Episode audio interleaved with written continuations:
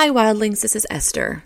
Since most of you know that I live in South Korea, I felt called to sort of address things that are now developing across the world at this point. Coronavirus has been here since the second week of January, and many of us who live here have been practicing a self isolated lifestyle since around the beginning of February. What this means is that daily life continues, but for the most part, people stay at home and make contact with each other minimally. An important thing to remember is that isolation is not a punishment. So, as things in life sort of downshift into a lower gear, my advice would be is use this time to your greatest advantage. Those projects you've been putting off and not had time to focus on, now's the time to do that. Now's the time to focus on them. The deep cleaning of your home with smoke and sound cleansing, the rebuilding of the walls of protection that you've kind of been putting off, the time has come for you to Marie Kondo the shit out of your house. Basically, I say all of this because I've been where you are right now. I've looked at the numbers, I've seen the virus creep closer to where I live, and I want to look into your beautiful eyes and tell you it will be okay.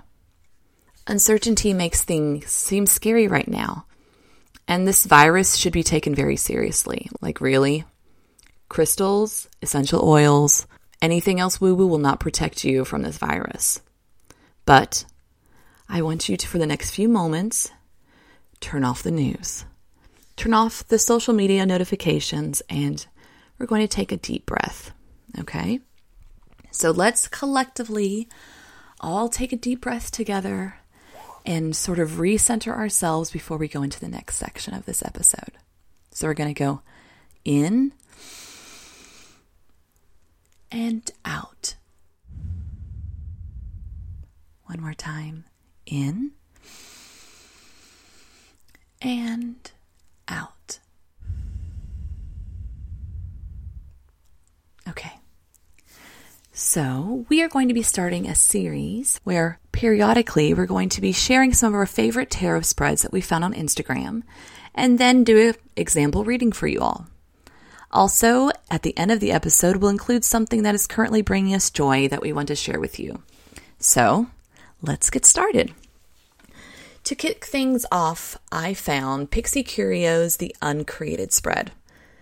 It's short, three card spread, but I'm, if you're a Holly, you can draw six. It doesn't really matter. Draw as many cards as you want, but there are three positions.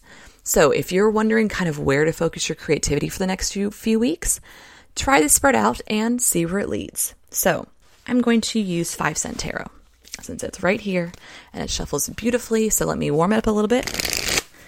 Good morning, 5 cent tarot.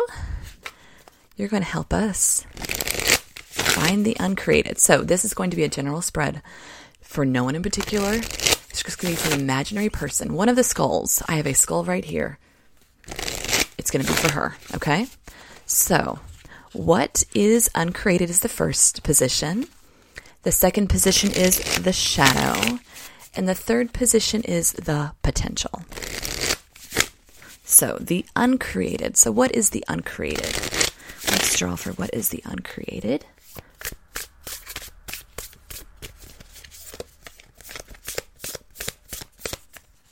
Oh, well, I accidentally grabbed two cards, so I'm going to end up being a Holly right now.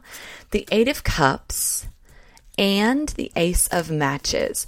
So there seems to be something for my skull here where they need to, there needs to be a, a leaving of a one thing and moving to another. And this leaving is not something where you're leaving from a negative to a positive like we would see in the, in the Six of Swords. This leaving is where you've built something beautiful and it's built here, but it's time for you to kind of progress on from something old and something that's established to something new and that's beautiful and that's bringing you so much energy and like life, which I think is what why um, the Ace of Matches kind of came here. It's kind of showing the energy of the new thing that you're going towards. So the Ace of Matches, of course, is the Ace of Wands, and it's like that potential. It's that initial like matchbox strike where you have that flick of energy that's really powerful that creates that fire, that burning passion that kind of like goes beneath you. So the uncreated is this thing that you're moving from and you're moving towards, okay? The shadow of the uncreated, the shadow, I think of the shadow is either maybe potentially a block that is keeping you from making this creation happen, Or this is a sort of negative side to this uncreated thing, because not all created things that we come up with, not all bright ideas are really, really good.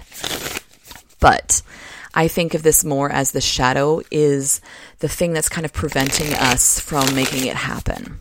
Okay, so so what is the un what's this shadow of the uncreated? Let's see.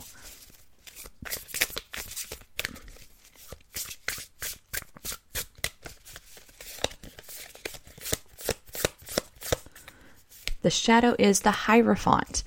What's kind of preventing you from making this either thing that's created or kind of progressing from this thing that you've established?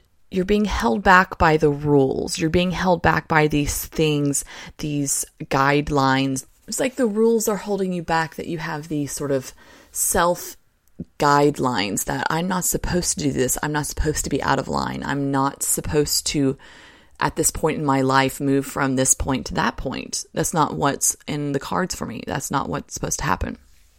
So the shadow is this hierophant, this looming figure.